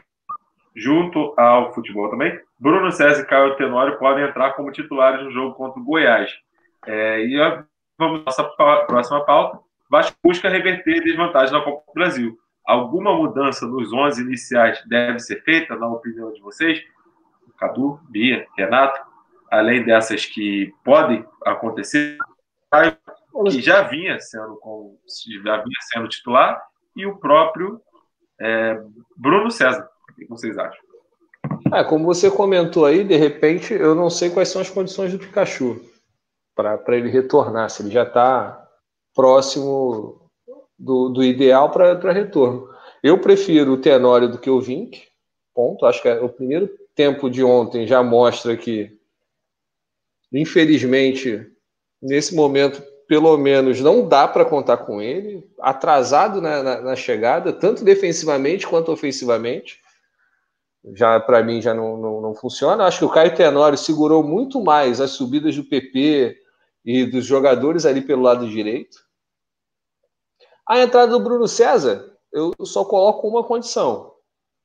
Ele teria de ser no lugar do Felipe Bastos. Ponto. E aí você joga com o Bruno Gomes na real dele de primeiro volante, o Andrei como segundo, e aí o, o Bruno César nessa organização ali junto com o Benítez. Variando ali os dois, quem cai para fazer o terceiro homem do meio-campo, ou quem cai pela direita ou pela esquerda, aí eu até entendo que seja mudança. E eu acho que ainda não é ou usar o Vinícius 45 a 60 minutos do primeiro tempo, ou o Vinícius entrar aos 15 do segundo tempo, ou, ou mais ali, ou na virada do primeiro para o segundo tempo. Porque, querendo ou não, é, é diferente para poder ali dar uma movimentada no, no, no time. Ontem ele jogou, se eu não me engano, 20 minutos por aí, e ele já mostrou que é uma, uma possibilidade de jogo por ali. Ontem, por detalhe, o gol não saiu. E por achismo, a gente não vai para os pênaltis, não. Acho que a gente ganha no tempo normal. Ah, tem o fator novo técnico, Goiás ganhou um clássico, não sei o quê, mas eu acho que o time deles ainda continua bem fraquinho. E a gente não ganhou o jogo lá antes da pandemia muito por falta de organização e um momento ruim em todos os aspectos. O Igor falou aí do, das notícias do Net Vasco sobre política e tudo mais, que a gente não vai entrar no, no mérito dessas questões, mas tudo influía. Então eu acho que vai ser 2 a 0 e a gente vai classificar, não vai ter pênalti, nada disso não. Esse lá antes da pandemia foi meu presente de aniversário. Verdade, verdade. Eu só sinto falta do hambúrguer.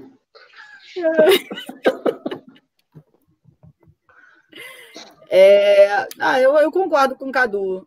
É, a minha única dúvida era o Vinícius. Eu acho que por causa do, do, do, grande número de jogos, né? Porque a gente tem um clássico domingo, sábado, e o Fluminense, por exemplo, que é o nosso adversário, vai descansar um dia mais, né? Além de ter jogado ontem de manhã, Não, ontem não, sábado. O Fluminense jogou sábado, é, aí vai jogar amanhã e vai descansar até sábado. A gente jogou domingo, vai jogar quarta à noite fora. O Fluminense jogou. É, o Fluminense joga amanhã aqui no Rio. E por mais que tenham o avião fretado, que eles saiam de lá, eu não sei nem se vai ser assim, mas como foi assim contra o Ceará, é, eu acredito que deva ser assim também contra o Goiás, né?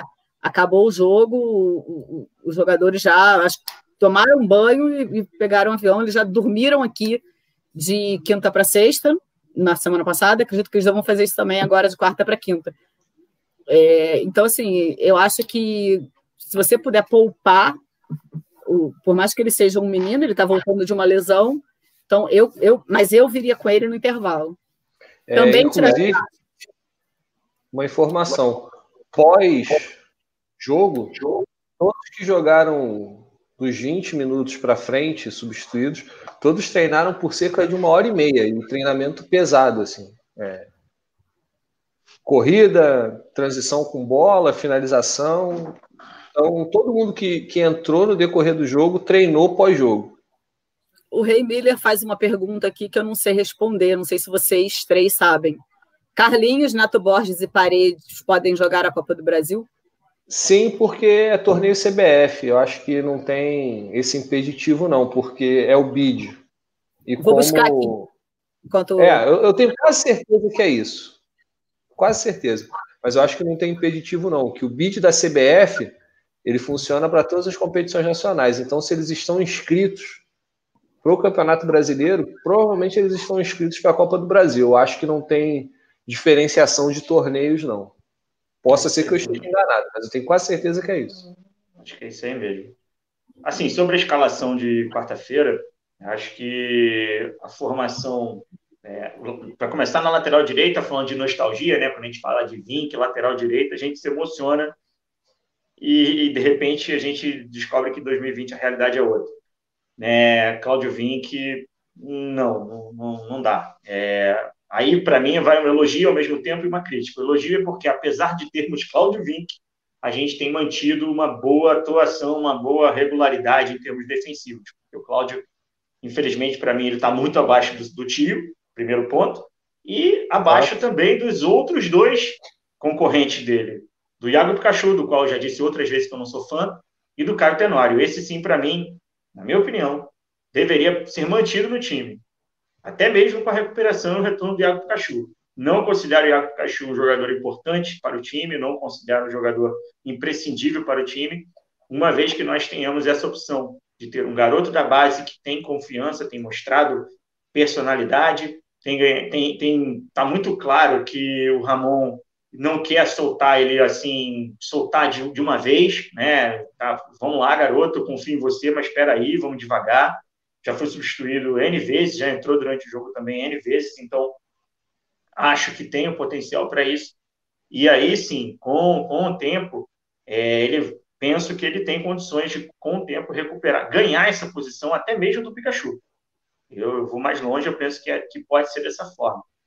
E em relação ao jogo de quarta-feira, em termos de meio e ataque, iria de Andrei, Bruno Gomes e Bruno César. E na frente, Vinícius, Thales e Cano mesmo o Vinícius voltando de contusão, acho que é um momento, é um jogo de mata-mata, é, e a gente precisa do resultado, a gente está atrás no placar, e é hora de ir para cima.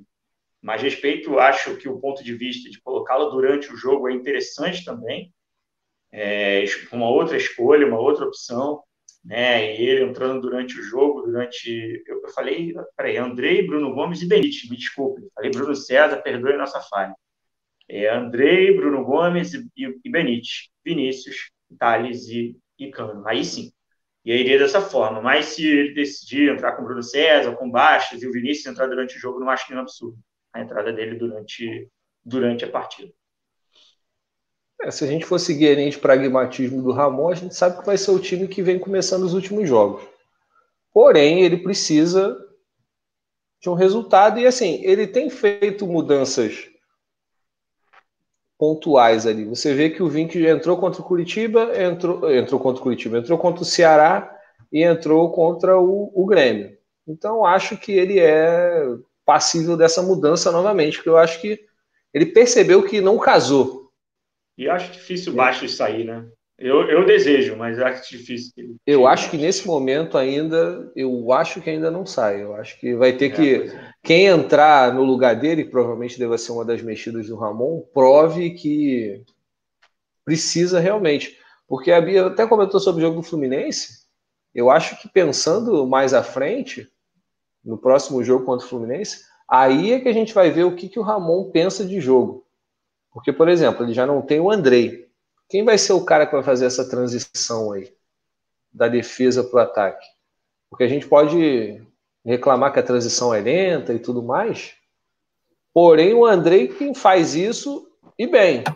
Teve um erro ou outro que é natural na repetição, senão ele não seria um jogador, ele seria um extraterrestre. Mas assim, quem vai fazer essa transição e qual papel o Bastos vai assumir? Ele vai, vai ser o cara que, essa, que faz essa transição? Eu friamente imagino que não. Imagino que seja quem vai entrar no lugar dele, que eu imagino, por característica, seja o Carlinhos.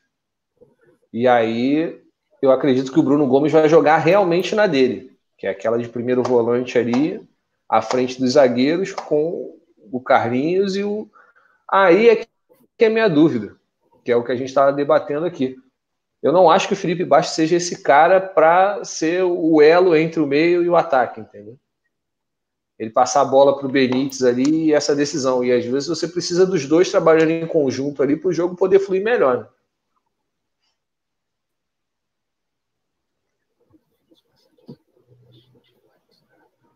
Boa noite aqui para os amigos. William Costa, nos acompanhando, sejam bem-vindos aqui no programa. Se perderam alguma coisa do início do programa, não se preocupe. Tá.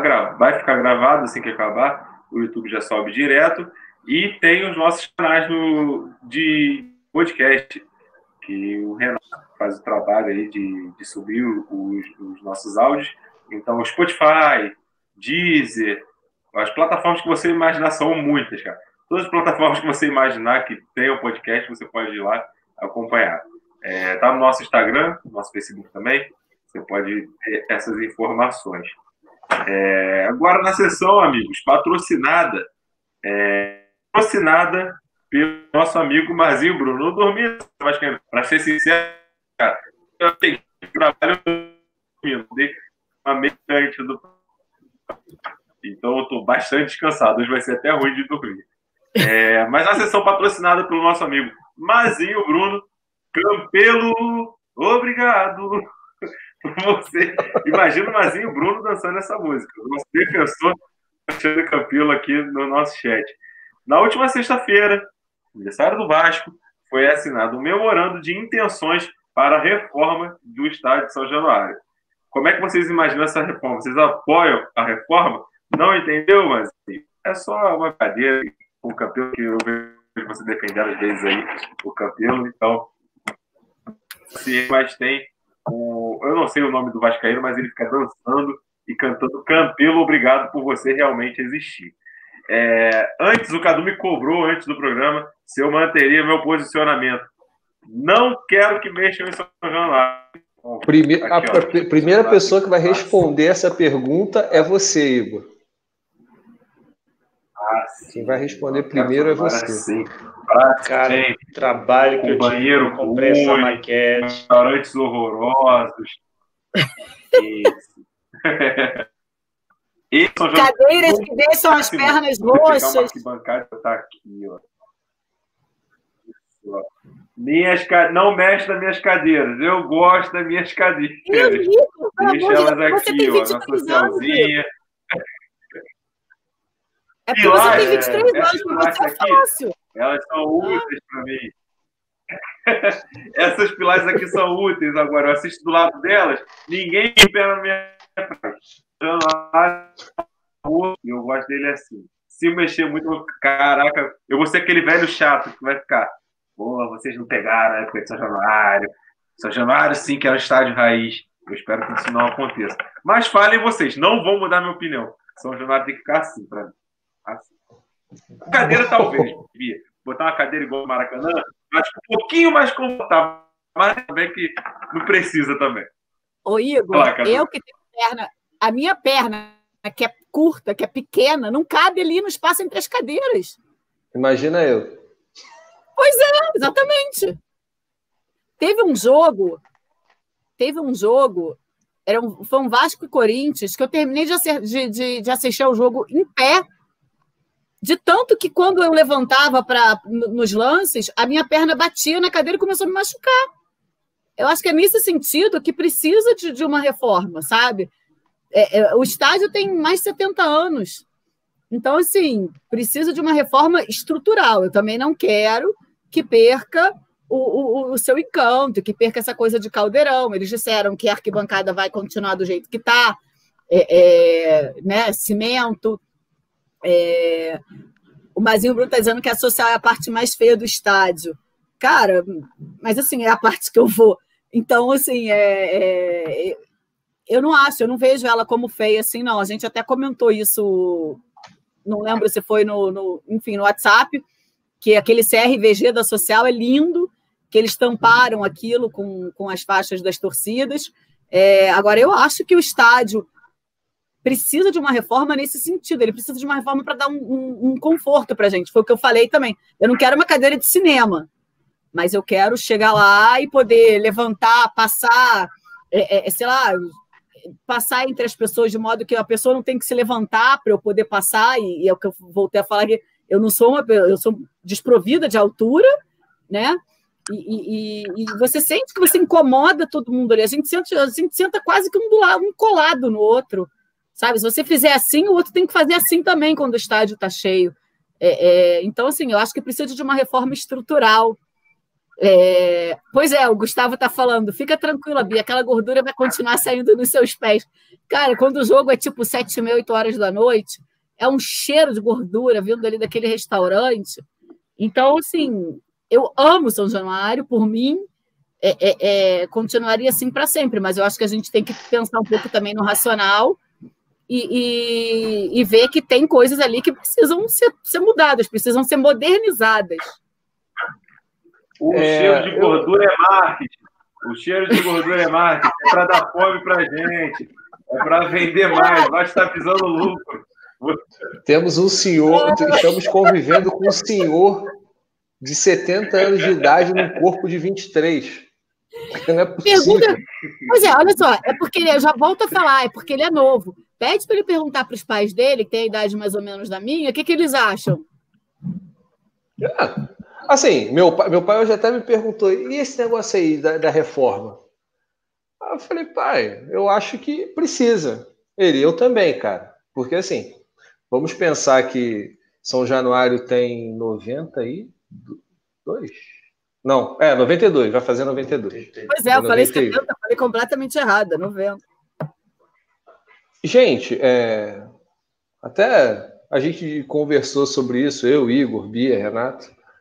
Que acontece? É, as pessoas falam, até eu escutei de uma outra Bia que já participou do programa aqui com a gente também, da nossa mesa feminina, que o processo de arenização é, aumenta o valor dos ingressos. É, é, é, um problema estrutural. A gente entrando no, na questão social, porque a gente acaba entrando acaba se aumentando o poder aquisitivo das pessoas que frequentam. Isso é um fato. Porém, eu acho que a gente precisa de, de, de, de uma reforma. Eu, eu, penso até, eu nunca, nunca fui, mas eu vejo e imagino. O estádio, Renato já, já viu várias vezes pela televisão, o estádio Luiz II, lá em Mônaco, me parece numa, num pensamento muito de desconhecimento ali, parece ser um estádio antigo, mas que por dentro a estrutura contempla o moderno. E Seria ninguém vai lá. Mais... E ninguém vai lá. É, Bom, o Mônaco não tem torcida. Não tem torcida. Isso é. um fato. Eu acho que a necessidade de aumento da capacidade é preciso. Lógico que jogar para 43 mil pessoas é, é, ótimo, mas as pessoas estavam pensando, ah, é, mas vai ficar muito caro. Mas se você for prestar atenção, rendas altas são, é, é benéfico para o clube, são melhores times, maiores investimentos. o que a gente reclama hoje. Vamos lá, São Januário com 21 mil pessoas, dá 700 mil reais de renda. E no, no mundo das penhoras que a gente vive, se a gente vê 200 mil desse dinheiro, é muito pouco. Então, eu acho assim, como a Bia falou, não quero uma cadeira de cinema, mas eu quero uma cadeira confortável, com espaço entre as pessoas, que você tenha trânsito, consiga transitar entre as pessoas. Hoje, com a tecnologia que a gente tem de, de, de plástico, de tudo mais, você pode recriar o, o, o, mosaico lá do CRVG, das arquibancadas, que não é que o Igor está mostrando aí, nosso maqueteiro de São Januário, né, mostrando a maquete aí. Então, acho que é perfeitamente viável você fazer isso. O que se tem medo é assim, eu acho que São Januário, pelo menos já, já ouvi falar, ah, quem faz churrasco em São Januário, após a reforma, esqueça, porque a W Torre acaba com o entorno dos estádios e tudo mais. É, mas aí, voltando para o lado social, eu entendo que a comunidade da Barreira do Vasco iria agradecer muito uma revitalização do entorno. Isso que já era para ter acontecido nas Olimpíadas de 2016. Foi uma das promessas do Eduardo Paes, que hoje, a princípio, é candidato ao, ao, à Prefeitura do Rio de Janeiro. Ele e, prometeu e lá em 2016. E a princípio é vascaíno também. Né? Exatamente. Não, e a, se você for pegar. Ele é pré-candidato. Sim, ele é pré-candidato. É se você puxar mais atrás ainda, o Sérgio Cabral prometeu uma revitalização. Inclusive, há, há um candidato Esse a presidente do Vasco que prometeu integração de São Cristóvão, que é a estação de trem, a São Januário. E isso era uma coisa que não precisa ser plataforma de campanha de nenhum candidato. Deveria ser uma política pública. Olha, jogos em São Januário, tem uma integração, mas aí qual é o problema que a gente esbarra? As ruas de São Januário são muito estreitas. É, boa parte da, da das pessoas que vão a São Januário, elas frequentam o Igor mostrando tatuagem. Boa parte das pessoas, inclusive Igor vai reformar, e Bia, reformar aqui, a tatuagem também. Vai ter que é, reformar a tatuagem. Duas pessoas que. É, Igor, tem que fazer a tatuagem para revitalizar. Não, mas aí espera para você fazer a nova. a Bia e o Igor vão de carro para São Januário, eles sabem o entorno como é difícil para você chegar. Então, Foi hoje, para você também. colocar Horrível. Renato, a Bia está até com o dedo em pé, só para terminar. Então, para você colocar uma integração da supervia ali para você poder chegar, não tem, porque não tem viabilidade de, de, de, de rua. Então, é, é, não é só um, um processo arquitetônico. Ah, vamos manter a fachada. É obrigação manter a fachada. Além de ser tombada, eu acho que é o nosso cartão de visita. A história está ali, você vê aquilo, mas eu acho que a gente precisa de uma revitalização para a gente entrar realmente no século XXI, mas também não acabando com o que era antigo, entendeu? É, é conseguir manter o, o, antigo e o contemporâneo. Eu estou falando igual arquiteto agora. Planta Vasco, ah, eu... não hora Vasco. Eu já fiquei alagada no entorno de São Januário, naquele Vasco e Santos de 2015. 2015. Sim. Que o jogo começou uma hora atrasado. Se eu São Januário. Eu saí, meu carro, meu carro foi guinchado de São, meu carro foi guinchado de São Januário. Agora, no, no da, da, da Sul-Americana, com o Oriente Petroleiro, que quase não tem jogo, eu levei uma hora, eu levei do centro para São Januário, coisa que a gente faz em meia hora no máximo, em dia de rush, eu levei duas horas. Uhum. Então, assim, eu acho que é isso. É, é, cara, acho... é, e eles eu... prometeram a revitalização do entorno, né? É isso. Eu acho assim que quando fala, quando, sempre quando eu ouvi essa coisa de vamos reformar São Januário, vamos revitalizar, vamos aumentar. Primeiro, aumentar a capacidade, eu sempre fui contra. Porque nos bons tempos a gente enchia, assim. Eu fui para a, semifinal da Libertadores Vasco River Plate em São Januário, a gente teve que. As pessoas quase que sentavam no colo uma das outras para ver o jogo, porque não cabia ninguém. Mas o normal de 20 anos para cá, de 15 anos para cá, com raríssimas exceções, é não lotar São Januário. Então, eu sempre fui contra esse tipo de coisa, de, ah, vamos aumentar São Januário. Mas peraí, vai aumentar custo de quê? A custo de quanto? A custo de quem? Entendeu? Porque, cara, é o que vocês falaram, o entorno de São Januário é, é, é, é sofrível para você chegar. O acesso é difícil, por mais que seja próximo à Avenida Brasil, que é a maior avenida da cidade, é, é complicado. É complicado sair de lá de carro, é complicado sair de lá de ônibus, de metrô, 11h45, meia-noite, meia-noite e 10. Metrô não, porque não existe metrô lá. É, de ônibus. É complicado sair de lá. Eu, eu quantas e quantas vezes eu utilizei de, de atalhos, assim, até encontrar uma, um lugar ideal para guardar o carro e, e não ter problema, foi uma maneira que eu encontrei andando mais ou menos um quilômetro, um quilômetro e meio, para chegar no carro e sair sem engarrafamento, sem tumulto, sem nada. E, cara, e se isso for pensado e planejado, aí vou para a direção agora do estádio, sou contra também fechar o anel. Para mim, a ferradura deveria ser mantida, mas eu acho que eu sou voto vencido, acho que sou não só voto vencido, como não faço parte da diretoria, então não tenho poder de dizer, não façam isso, vão fazer. E acho, aí eu concordo com vocês, acho que a parte, principalmente a social do clube, principalmente ali, precisa realmente ter uma revitalização, uma revigoração ali do, do setor, né? Porque está bem, bem ultrapassado, bem defasado. Já teve leve, existiram leves melhoras ao longo do tempo. Se você pegar imagens do, de São Januário dos anos 80 e comparar com as de 2020, você vai ver que houve uma melhora, mas ainda está longe do ideal. Longe do ideal do que se exige em termos de conforto. E aí entra um outro ponto que eu quero encerrar minha, minha opinião. É a questão que o Cadu tocou, a questão social. Esse é o grande ponto. É uma coisa que eu odeio, que eu abomino, que é a elitização. A elitização do futebol você aumentar o preço do ingresso 200%, 300%, sem melhorar, sem trazer nada, nenhum retorno para o torcedor. O cara que vai no jogo do Palmeiras hoje, até no jogo do Corinthians, que eles têm estádios novos, ele até pode se sentir menos enganado, vamos dizer assim, por fazer parte daquilo. Continua, mesmo assim, considerando caro o preço do ingresso. E o torcedor que vai para São Januário, é, eu pagava 10 reais há 15 anos atrás, 20 anos atrás, hoje pago no mínimo 60, 80, 120, dependendo do plano de sócio, do tempo da, da competição que é disputada. Eu acho que é um absurdo pagar isso, porque eu não tive praticamente nenhuma melhora na minha frente. Eu, eu tenho praticamente a mesma experiência que eu tinha em 99, eu tenho em 2020. Mudou pouco, mudou pouca coisa. Tirando o time de campo, mudou pouca coisa. A experiência como cliente, como torcedor, mudou muito pouco.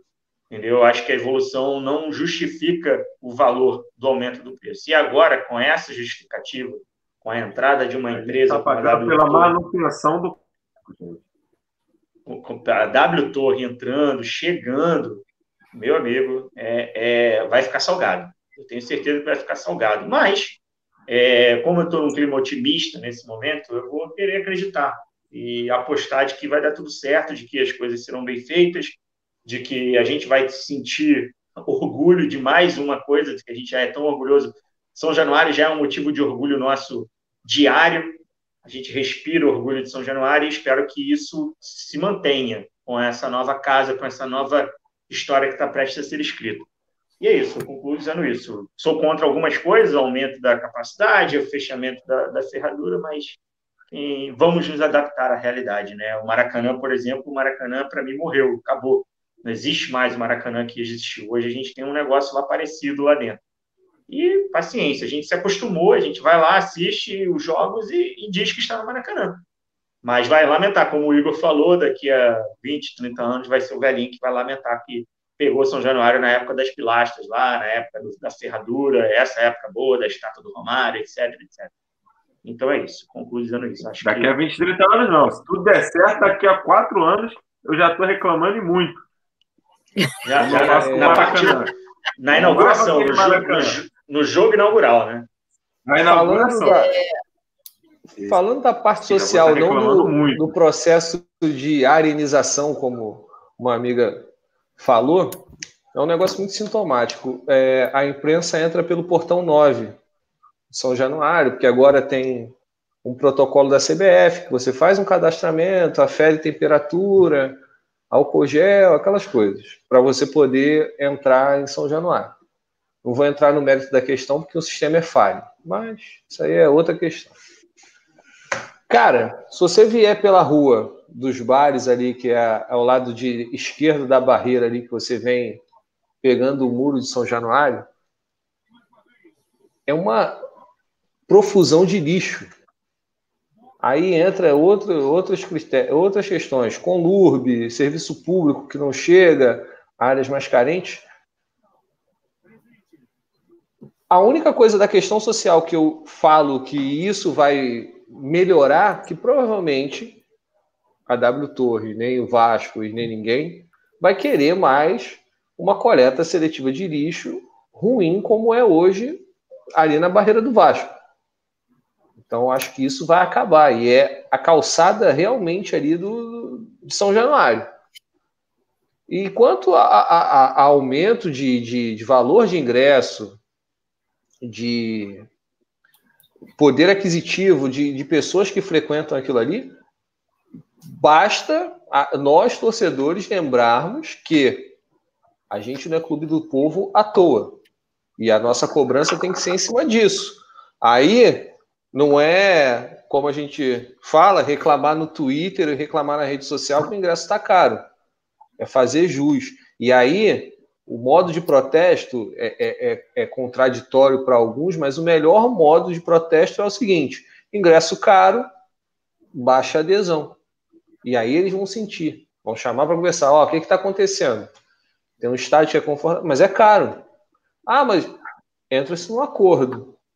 É, não adianta a gente jogar o preço lá em cima se o poder aquisitivo da população e do torcedor é baixo.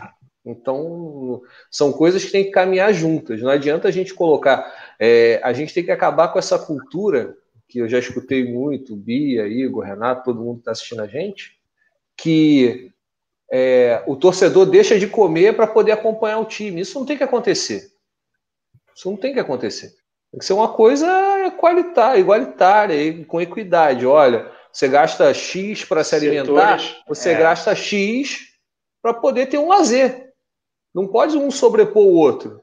Entendeu? É, é setorizar, né, Cadu? É, é, você democratizar a coisa. Se o cara quiser pagar caro para ter um pouco mais de luxo, tiver condições, ok. A gente tem vascaínos milionários, a gente tem vascaínos muito ricos, a gente tem vascaínos pobres, a gente tem vascaínos com menor poder aquisitivo para todo mundo ter direito àquilo. A gente sabe que a realidade não é essa. O Brasil está coalhado aí de exemplos de, de, times da primeira divisão brasileira que elitizaram seus estádios e não estão nem aí. Só lembram do torcedor quando estão lutando contra o rebaixamento. Aí bota ingresso a 10 reais, 15 reais, aí lota. Aí vai lá, pô, precisamos de vocês, vamos lá. E aí, quando tá bonito, quando tá bem, quando tá legal, dane-se. Ticket médio de 110, 120, 140 reais. E, infelizmente, é assim. Espero que o Vasco seja revolucionário e pioneiro nesse ponto. Não confio muito, mas só espero mesmo. Não, não acredito, não.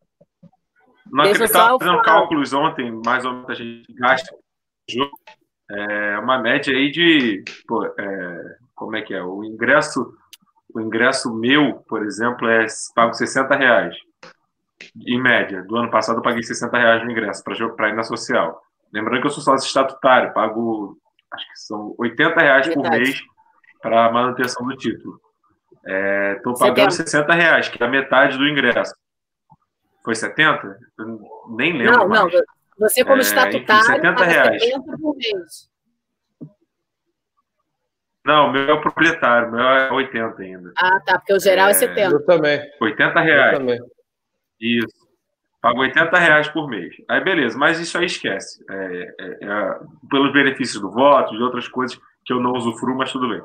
É, aí, dentro de, desses benefícios, tem o ingresso, que é 80 reais. É 60 reais, como eu estava falando. Mais 40 reais, que é o da Giovana. E, é, eu que eu pago 100 reais, aí já vai. Aí mais 20 reais para estacionar, 120 reais. Aí tem que comer aquele hambúrguer, né, cara? Aquele hambúrguer maravilhoso social, que é 15 reais. 135. Aí você compra, sei lá, um refrigerante, uma pizza. Mas, eh, tirando esses gastos, eu falei, é 60 reais que eu pago como sou além do plano de sócio e 40. Então, é um ingresso talvez a média do Brasil, mas não é um ingresso barato para o que o Vasco apresenta. Por exemplo, eu estou pagando é, 60 reais porque eu sou sócio, mas a outra pessoa que quer ir para a social e não é convidado meu, vai pagar o valor cheio, vai pagar 120 Exato. reais. Então é um ingresso muito caro. É um ingresso caro ainda assim, por, por vocês falaram, pelo pouco que oferece e, e por todas que o Vasco enfrenta. O, o, o Gustavo está falando aqui que o, o, só vai acontecer de acordo com o rendimento do time em campo. Eu não acredito. Eu acho que vai ser caro até com o Vasco lutando para contra o rebaixamento. Se já é caro hoje, nas circunstâncias que a gente tem, uma arena vai ficar muito caro, ainda mais que tem que repassar uma porcentagem. Tem que lucrar nisso também. Então vai ser. Eu caro. não sou, eu não sou tão moderno, mas o Vasco vai usar muito o hype da novidade, vamos dizer assim, para poder fazer as maiores rendas do país aí, de início, pelo menos. Se tiver com um time um bom, bom no primeiro ano, com certeza, com certeza, o Vasco vai se valer muito disso. O que a gente fala, o que a gente está discutindo aqui é o custo disso. Será que vale a pena? Se eu teve essa acho... comoção, a comoção nova, toda com a camisa nova, você imagina um estádio novo. Justamente, justamente. É, você vê aí que diretores é. da capa falam que é algo anormal o que aconteceu. E isso porque ainda não saiu a terceira camisa. Quando sair a terceira camisa, aí é Nem outra comoção. Nem o casaco. Então, é, é, é, é a gente. Eu não consigo vive... comprar a camisa de concentração que eu quero. Ó, eu comprei a branca para o meu pai de, de, de viagem lá em São Januário. Você não consegue achar a preta da de concentração. Não consegue. Porque já vendeu de tal forma que não tem reposição. Eu soube que ainda tem um problema de logística aí, porque é uma empresa aqui do Rio e outra de São Paulo que fabricam as camisas. Então tá uma. Por conta de altas demandas, está demorando a chegar. Mas se você for olhar, é, é, é um número altíssimo. E aí a gente percebe o quanto o Vascaíno consome o Vasco. E... É... Pode falar, Bia. Não, voltando ao entorno de São Januário, chuva, etc., o Matheus Correia fala que do jogo, que ele fala assim: ah, foi no jogo contra a União Concepción, cheguei em casa às 6 horas da manhã. Esse é um outro jogo, Matheus. Esse jogo que você está falando foi na quarta-feira de cinzas de 2018, que o Vasco ganhou e caiu o mundo, caiu um temporal absurdo quando acabou o jogo.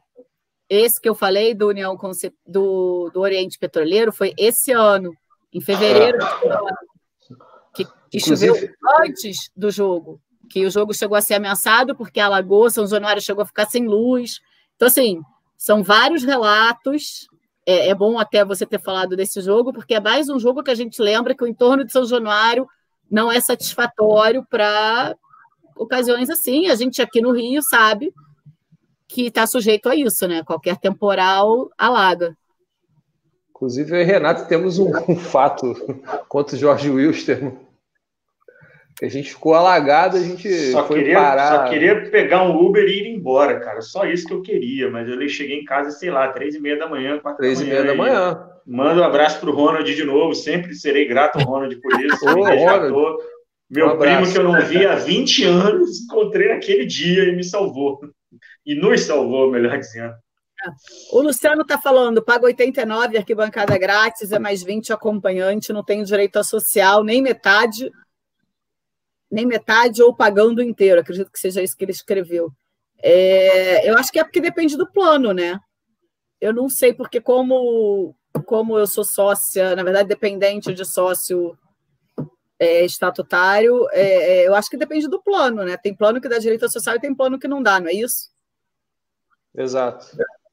Eu deixei de ser sócio quando eu nasci, cara. Eu acho que eu nunca contei essa história para vocês. Meu pai era sócio do Vasco e quando eu nasci, ele, contenção de gastos, ele deixou de ser sócio. Eu nunca recuperei esse título.